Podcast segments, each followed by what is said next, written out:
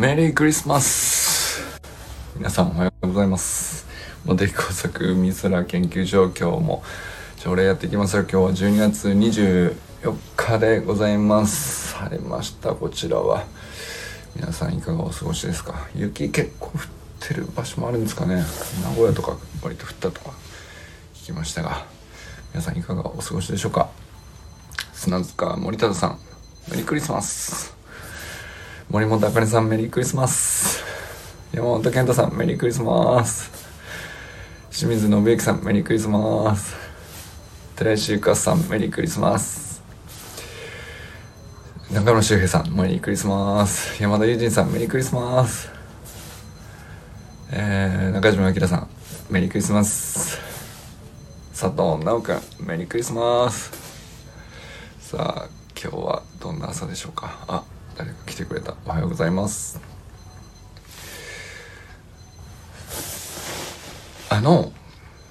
僕忘れてたんですけど、ゆかさんから贈り物をいただいてたんです。あかねさん、おはようございます。これからあれかな、陸上なのかな。お気をつけていってらっしゃいませ。なんかね、昨日の善くんのやつ染みましたね。すごくあかねさん側の視点に僕になりましたね。どちらかというと、まあでもよっぽどいい、楽しいでしょうね。うんで、それはなんだろうな、楽しいから行きたいのも分かるけど、翌朝のこともあって、どう言ったらいいんですかね。同じことを俺も言いそうだなと思いながら。で、まあだから、言い合ったりとか、ちょっと衝突が起きたり、まあ、そこまではなんだろうな、それ避ける話じゃなくて、おそらくあるべきことなんですよね、きっとね。行きたいっていうことと、まあやめとけやっていう話と、穏便に進めばいいのかって言ったら、多分そうじゃなくて、ちゃんとぶつかって、まあ本人もなんでだよってなること自体も割と大事なことなのかなと。親は親で、まあなんかもっとうまく言えないかなとか思わなくもないんですけど、うまく言うだけがいいことかっていうのもちょっと思ってて最近。なんかそれでいいんじゃないかなっていう気もしたりして。でもさ、結局翌日、まあ翌日なのか、終わったしばらくして何時間後なのか分かんないですけど、まあまた彼は見事なので、それを振り返れるというね、とてつもない力を持ってるから。まあでもみんながみんなそうじゃないからね。まあそうじゃなくて、もっと引きずる子もいるかもしれないし、場合によってはなんだろう、まあそんなこと1ミリも気にせず翌日には忘れてるっていう人もいるでしょうね。まあ僕なんか子供の時は割とこう引きずってたかな。なんか親となんだよってなって、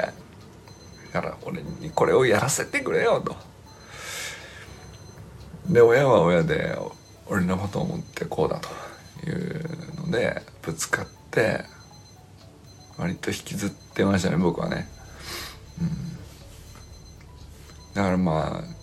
あで、そういう話って 2,30 年経ってようやく俯瞰できる話なんですよ、普通は。まあ、あの時はこう、まあ、子供だったなっていうのと、親は思ってくれてたんだなみたいなのって 2,30 年経ってからじゃないですか、普通俯瞰できるのって。前は数時間だったっていうね、数十分かもしれない、俯瞰して。まあなんか自分のまあなんか言ったこと、お母さんが言ったこと、それを両方比べて、あ、やっぱりこっちか、それそっかみたいな冷静さっていうのは、まああれも技術だと思うんですよね。で、それがなんていうかどこでどうやってトレーニングされて身についたかわかんないですけど、持って生まれたもんじゃないと思うんですよ僕はね。早くにトレーニングすれば早くに身につくし、そういうことがトレーニングであるということを気づかなければ大人になってもできないものはできないっていう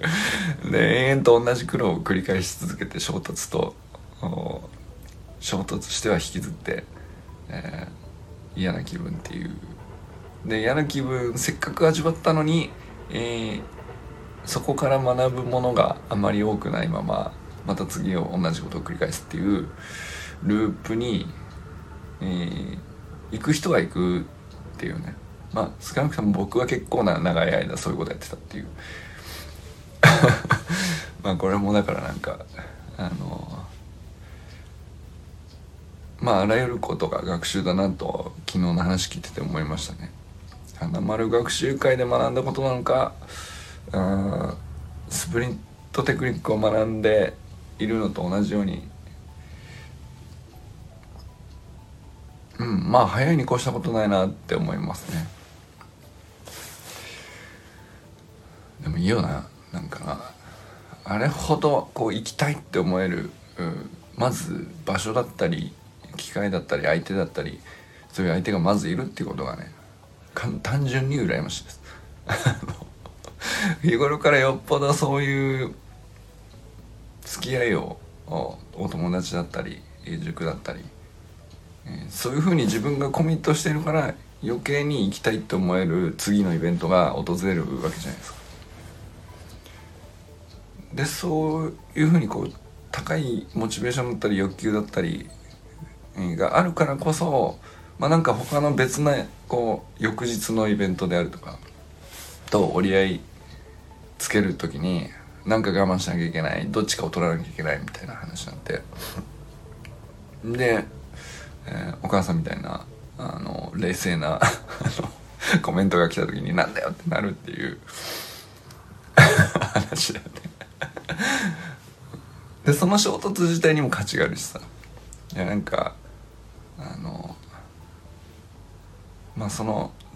昨日の禅の放送そのものっていうよりも、禅に起きた身の回りのいろんなことの一連の話が全て見事だなと思って、お母さんがやめときやって言って一悶着あるっていうことも見事だなと思ったし、で翌日今ね、多分ワクワクしながら陸上に出かけてんでしょうけど、それもそれでね目に浮かびますし、ね、なおくんおはようございます。これ3人来てくださってるんですね、ありがとうございます。そうそれでさ、俺忘れてたんですよ。ゆかさんから贈り物をいただいたのにお礼するの忘れてました。ありがとうございますこの間の日曜日に開閉幕張でゆかフェスと称してですね、砂浜のスプリントトレーニング会をやったんですけど、自主練ですかね。非常に楽しかったよっていうお話をちょっとお伝えしたんですけど、マ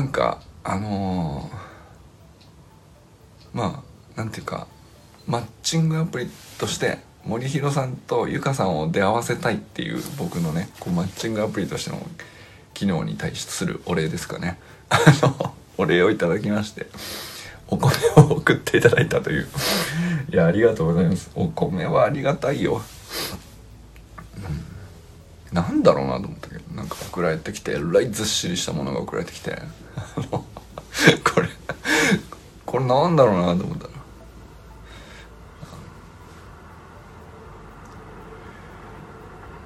ゆかさんはなんでお米を選ばれたのかちょっとまだ分かんないですけど、大変ありがたくいただきました。さあ、前回の話でいっぱいしてもいいんだけど、今日ルールとマナーの話を昨日友人さんがされてたんで、これは深い話、延々喋れそうじゃない？なおくんも、なおくん喋れんのかな？ライブに入れてみますか。あ、参加できないか。なんかルールとマナーの話は、1対1で話したらその人なりの1時間延々喋れる感じがありますよね。いや確かにあんまりそれはマナーだろうって言ってることと、いやこういうルールだよって言ってることの境界線あんまり僕は意識せずに、でもどっちもなんか違うものとして認識してたわけなんですけど、でそうペットの話だったから、まあ、ペットで行くとうちのマンションもなんだっけな、もともとはペットなしなんだよというところで、だけどなんかペットの会みたいなのがあるのかな、なんかちゃんと届けて、こういうふうにしますみたいな、それこそマナーはこういうふうにちゃんと守るんで、でこの人とこの人がこういうペットを飼っていますっていうのを多分届けてるんでしょうね。だからまあ原則、なんだろうな、ペットを飼うとかって個人の自由だろうというふうにも見えるんですけど、まあ、このマンションみたいなところにいると、まあ犬だったら吠えるし、猫だったら何があるのかな、猫じゃなくてハムスターとかそういうのでも届けるのかな、分かんないけど、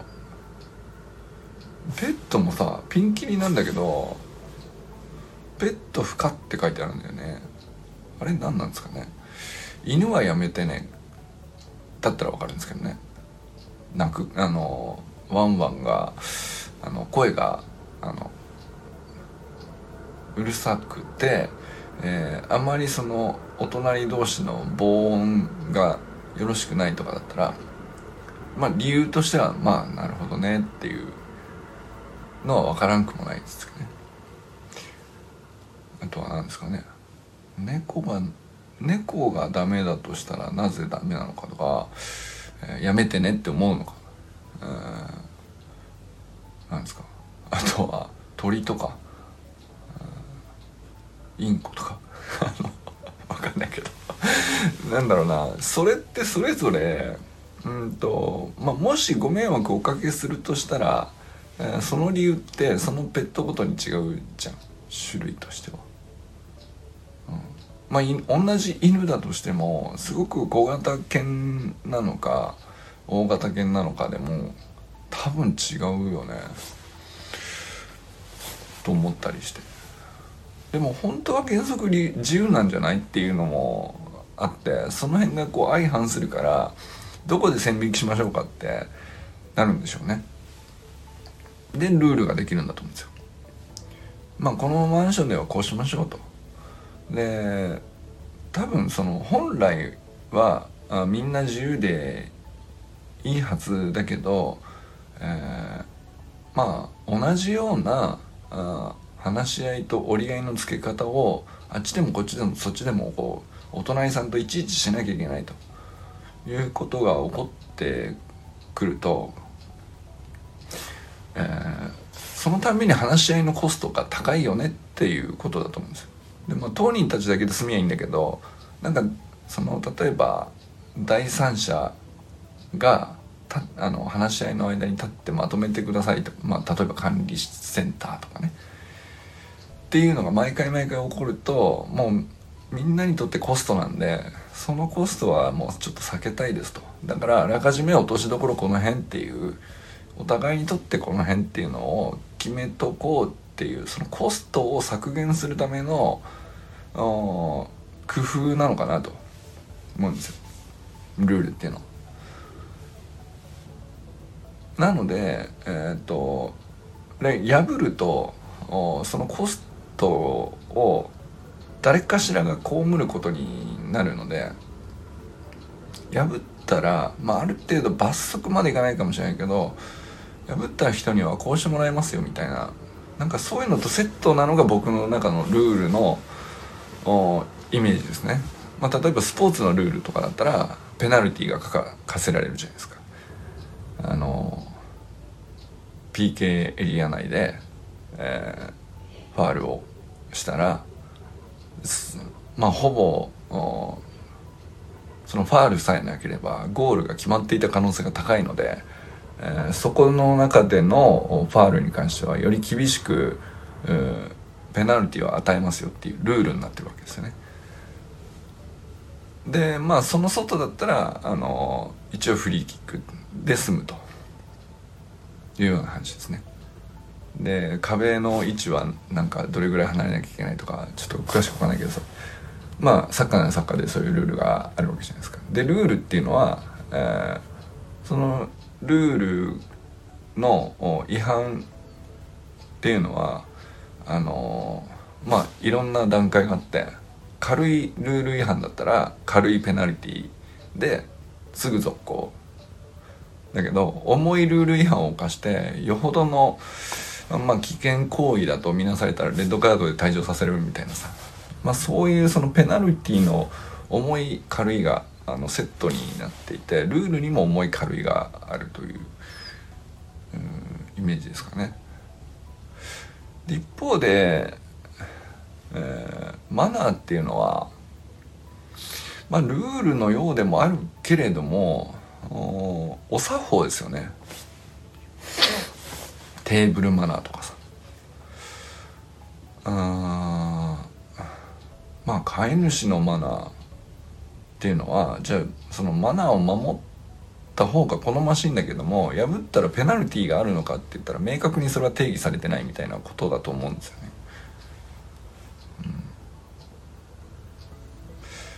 うん、ペナルティーが定義されていないので、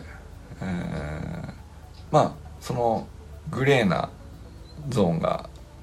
あって、まあある意味ではその余白があって許容度もあって。まあ、多少その価値観のズレがあってもそれをお互い許すという前提というか、相手に押し付けたりはしない、そのマナーどうなのかなって思うぐらいのことはあっても、相手には相手の価値観があって、それはまあそっちの価値観でそういうふうにやってんですね。で、こっちから見るとそれはマナーが悪いと見える。じゃあ別の人は同じ価値観同士だったら別にそれがマナー悪いとは思わないみたいな、それぐらいのこうちょっとあやふやな部分があるかなとは思いますけど、まあ、なんかそういうふうに僕は昨日聞いてて、友人さんの話聞いてて思ったりしましたね。テーブルマナーとかだと割とはっきりしたルールに近いものがある気がしますけど、なんかナイフとフォークの並び方とか、どういうハの字にしたらとか両端に揃えたらとか、ほぼルールに近いよね。でもやらなかったらペナルティあるかって言ったら別にそうではないけどね。だからやっぱりそのルールに限りなく近いマナーもあるけど、ペナルティが伴っていないものかなと、まあ、あとエチケットとかもありますね。そんな感じかな。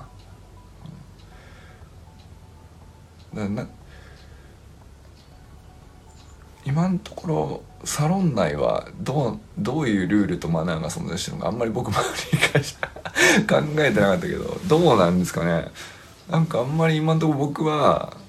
皆さん自由にやっていただいて、自由に投稿いただいてて、そこにルールとか決めてる気もないんですけど、まあでも自由に投稿できるようはルールなんですかね。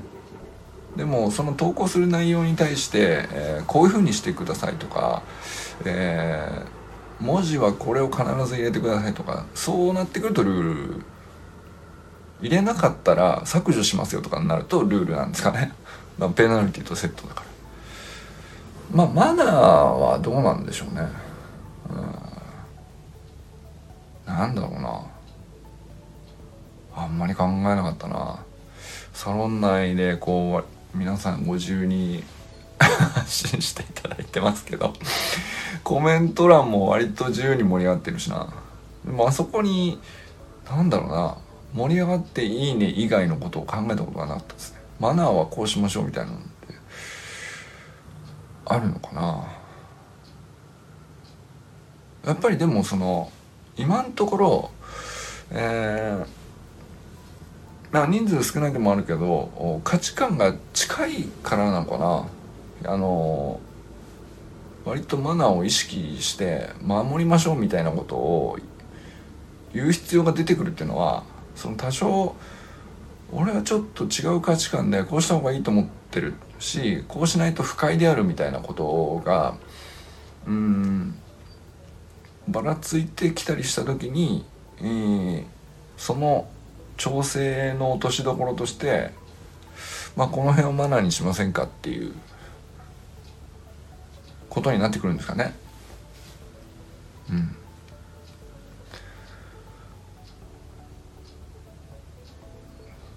わかんないね。どれぐらい増えて、どれぐらいその価値観の違う人がこう入ってきて混ざってきた時に、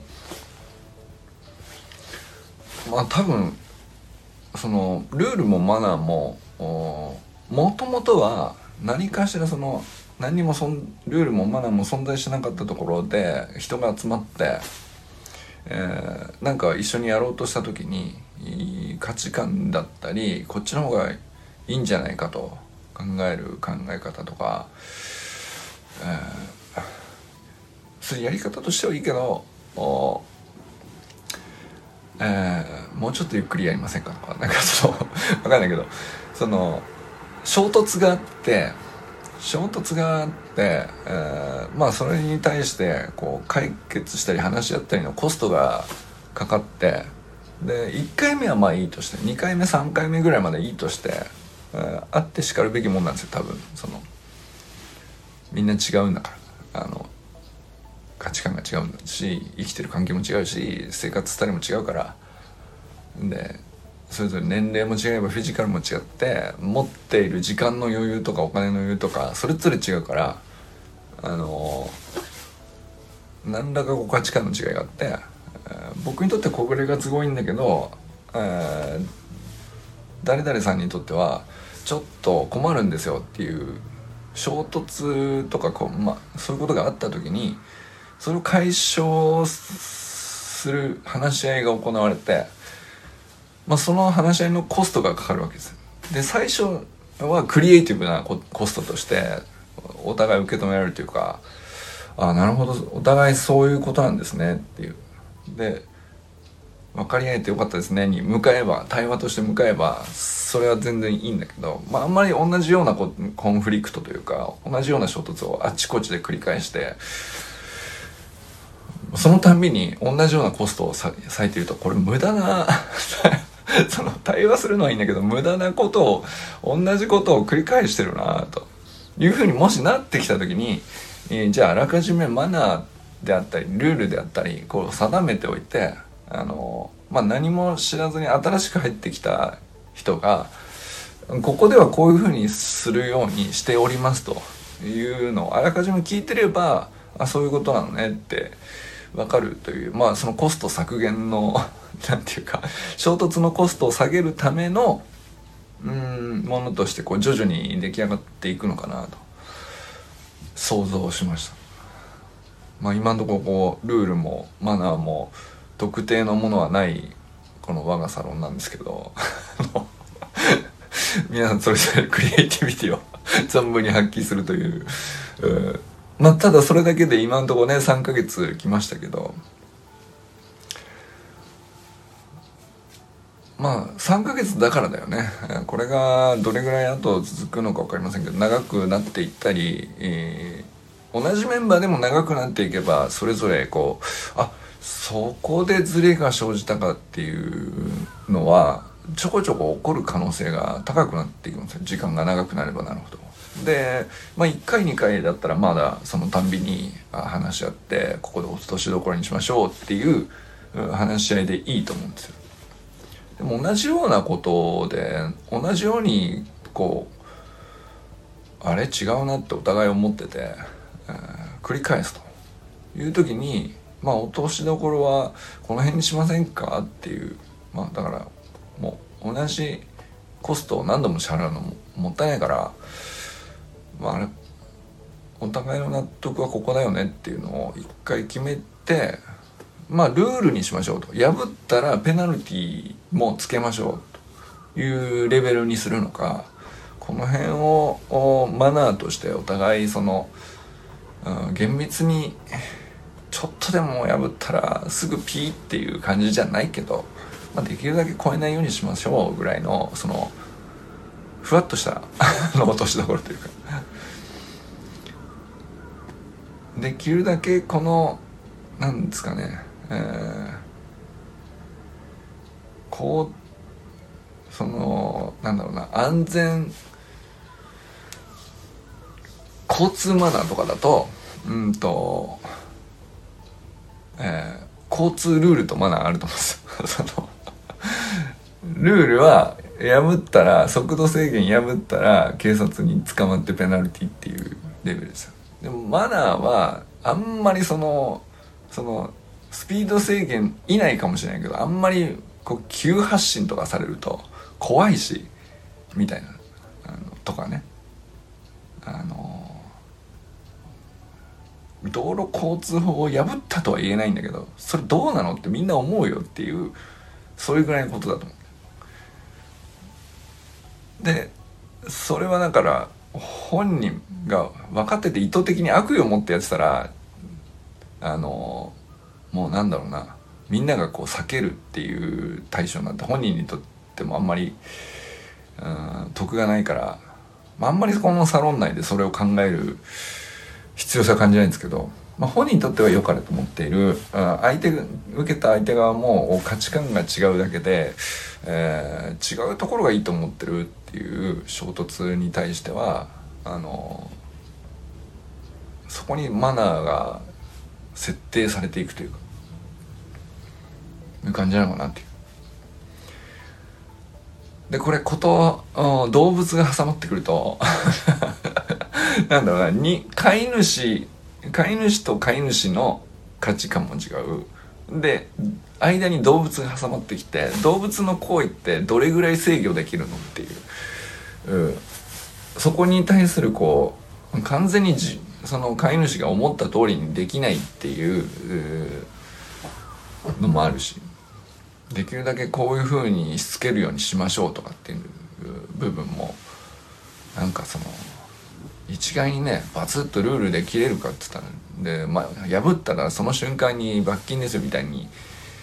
ペナルティを明確に定めてどうこうできる話じゃなかったりすることが多いんでしょうね。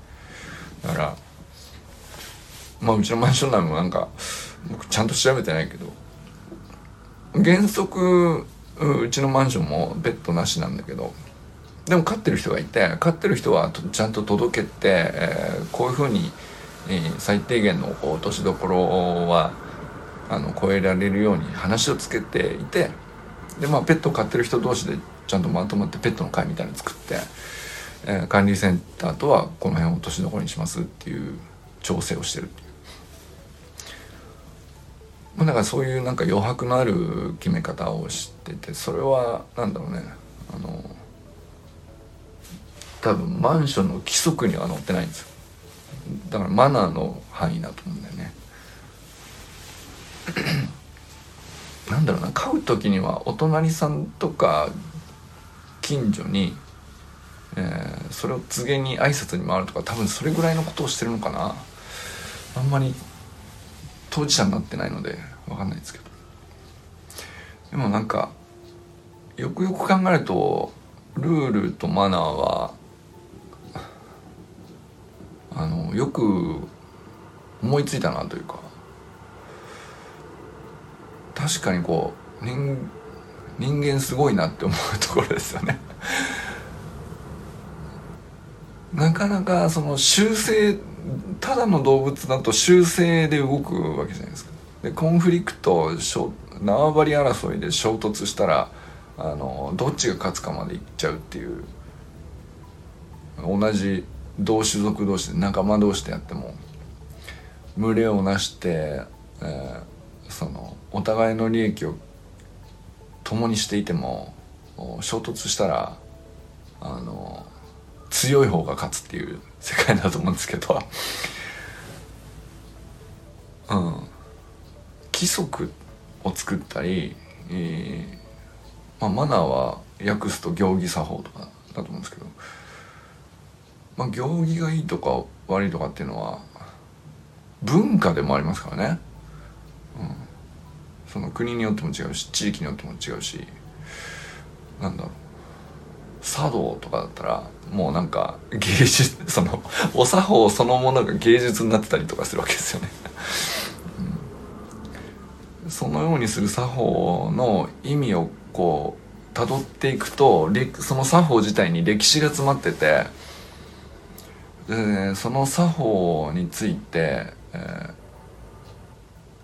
もてなす方ともてなされる方が、対話しながらこう、その文化をたどって価値観をこうすり合わせていくみたいな、ファンクションっていうのか、その機能が生じてるっていう、その作法自体に同じ行為をして同じように調査するっていうだけで、なんですかね、あるその美術芸術を鑑賞してるのと似たような状況に多分なってんですよね、茶道とかって。面白いなと思うんですけど、それ相手をもてなすためにこういうものを用意したとかで、それは作法にのっとっていたり、そのもてなす側の価値観もそこにちょっと入れ込んでいたりとかするんですよねおそらくなんですけどだからその作法には大体こうだよねがあるんだけど、余白もあって多少のこう自由度があって、多少こう揺らしても大丈夫っていう、そういう感じですかね。ゆっくりやるのか、同じようにスッとキレのある動きでやるのかとか、それって同じ行儀作法でも自由度があるわけですよ、やる人にとっては、とかね。なんかそんなこと考えてこう、その多様性がこうどんどんこう増していくというか、それはなんかこう奥深いと感じたりとかするんでしょうけど、だからなんですか、わびさびとかもよくわかんないけどさわかんないけど、なんとなくこう定義しろって言ったらもう線引けないけど、要するに線を引けない状態をわびさびとか言ってる感じがあるから、あれ文化なんですか、作法なんですか、ルールですかって言ったらどれでもないよね。何なんですかね、そういうなんかその曖昧なんだけど大体共有、なんとなくみんなが共有するっていう、そういう領域もありますよね、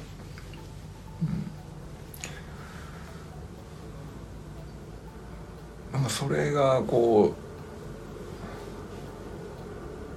う僕らでどれぐらい、その今9人いるメンバーでどれぐらい共有できるのか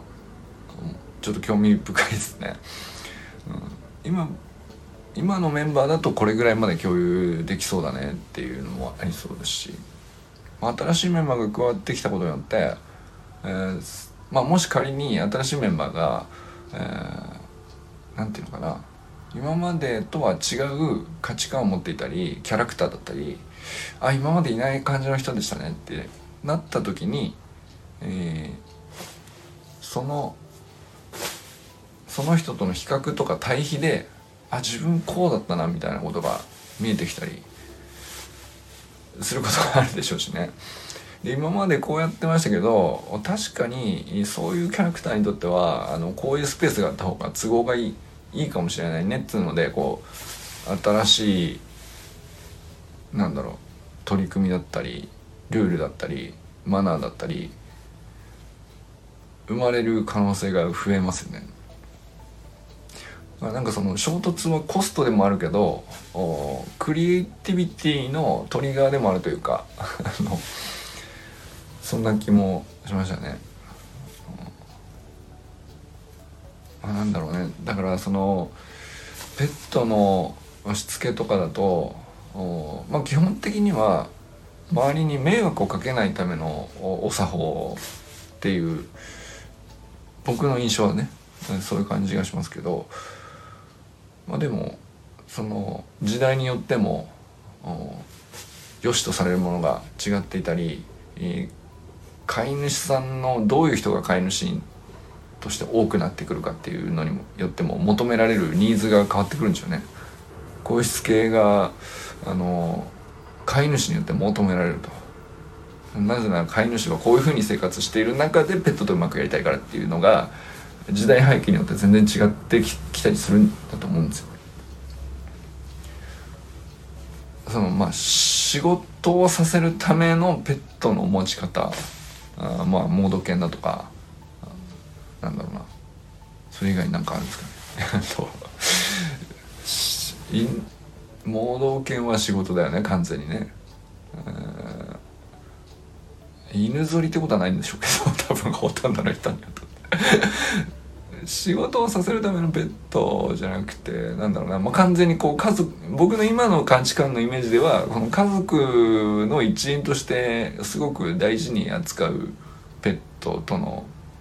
付き合い方が多いような気がするんで、まあ、そうするとまあなんだろうな、人と同じではないけど犬であっても家族として迎え入れて、家族として付き合って、家族として、責任を持つ状態なんだったら礼儀作法みたいなことだって、まあまあのレベルに上がっていくことだと思うんですよね。これも作法だよ、これだって行儀だし、まあ人間の家族同士で、まあ、子供にこれぐらいのことはちょっと外で、遊んだり何かしたりするときには人に迷惑かけないようにこれぐらいのことを守ろうとかっていうふうに伝えるのと温度感が近くなってくると思うんだよね。犬猫だからっつって、言葉が通じないよねで済まされないと、まあ、ある程度責任も出てくるよねっていうことだと思うんですよね。まあ、やっぱりなんか噛んだり怪我させたりみたいなんてありますもんね。あんまりだからちゃんと買ったことがないからあんまり具体的に思いつかないけど、確かによくゼロから考えるとなかなか深い話ですね、ペットのルールとマナーって、ペットに対する法律みたいなのってどれぐらいちゃんと決まってるんですかね。 なんだっけ、動物愛護法みたいな法律はあるんでしたっけ。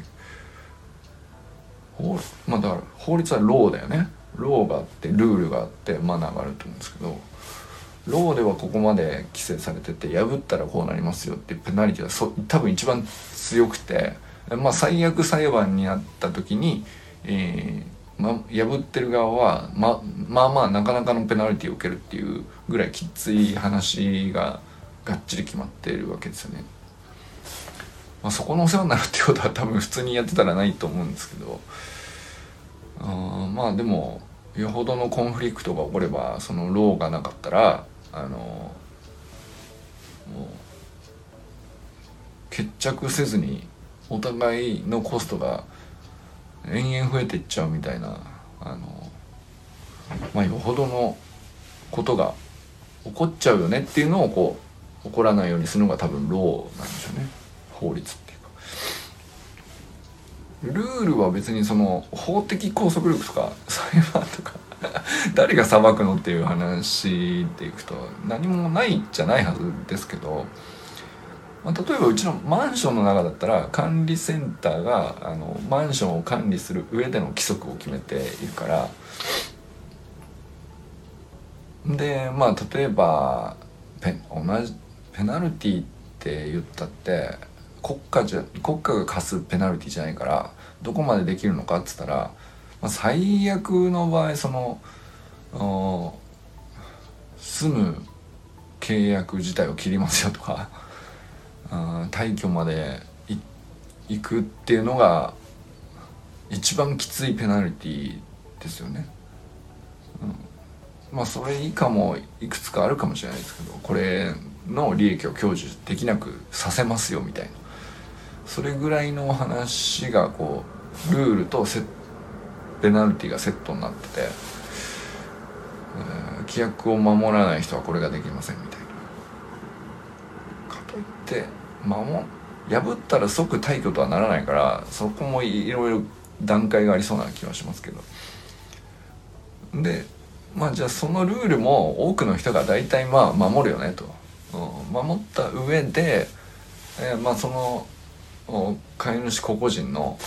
考える価値観に沿ったマナーっていうのがあるんでしょうね。そうマナーはどうなんでしょうね、そのマンションの中だけの話じゃなくてマンションの周辺住民も関わってきて、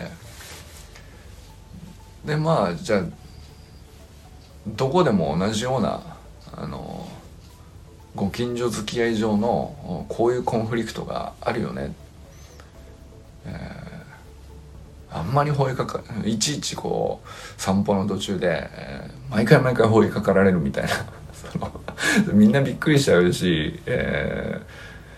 困るよねっていうのは多分どこでも起こり得る話で、まあ、じゃあ飼い主たるものをこれぐらいのマナーを守りましょうよとか、しつけはこういう風にしましょうよとか、っていうのが一般論としてできて、でも破ったらどうなのっていうのは決まってないと思う。でも飼ってる人も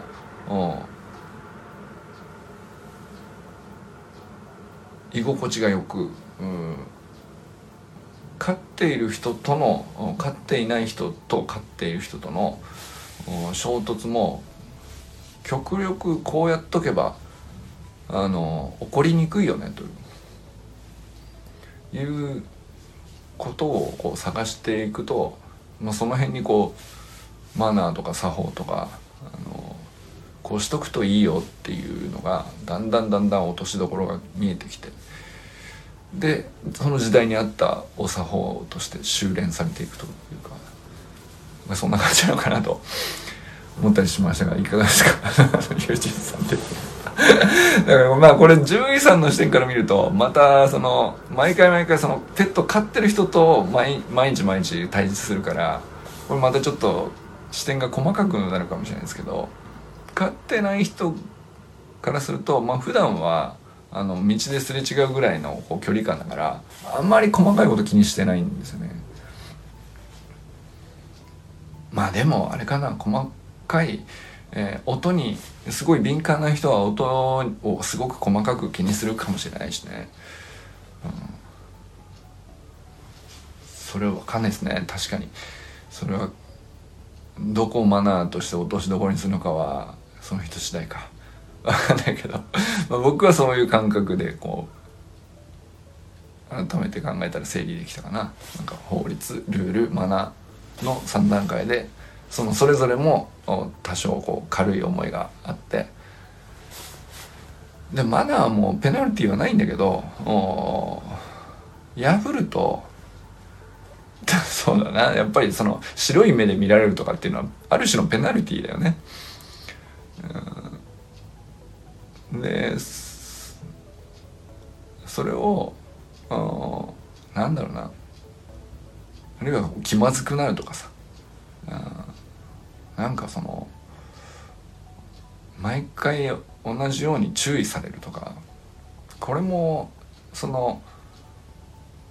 の決してその居心地のいい状態じゃないっていう時間を取るという、まあ、ある種のペナルティとして作用するんでしょうね。マナーに対してもやっぱりあるのかな、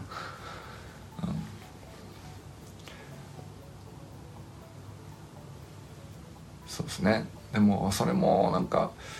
その地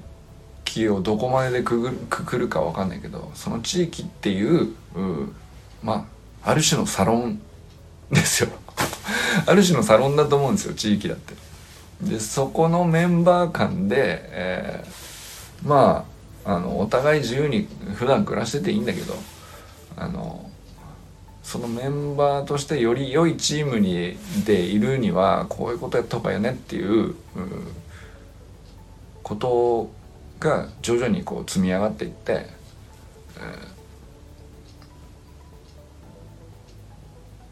っていうことなんでしょうね。だからやっぱりチームとしていろんなこう人を受け入れていたり、いろんな問題をたくさん経験したり、その地域ができてからの時間が継続時間が長かったりっていうのはその地域の強さなんだろうし、そのサロンとしての、経験値の高さとしては、そこに学べばいいんですかね、我がサロンも、ある種のオンラインに生成されたある種の地域だと思うんですよ、僕らは9人もね、すごく小さいっちゃ小さいけど、新しいメンバーが入ってくるかもしれない、あるいはその事情があって、今いるメンバーがいなくなる可能性もある、あるいはその地域自体が継続不能っていう限界集落になる可能性だっていつかはあるかもしれないじゃん、僕は今のところそのつもりなくとりあえずでありつつも3ヶ月継続しつつ、まだその終わりを見て経営してるわけじゃない、運営してるわけじゃないですけど、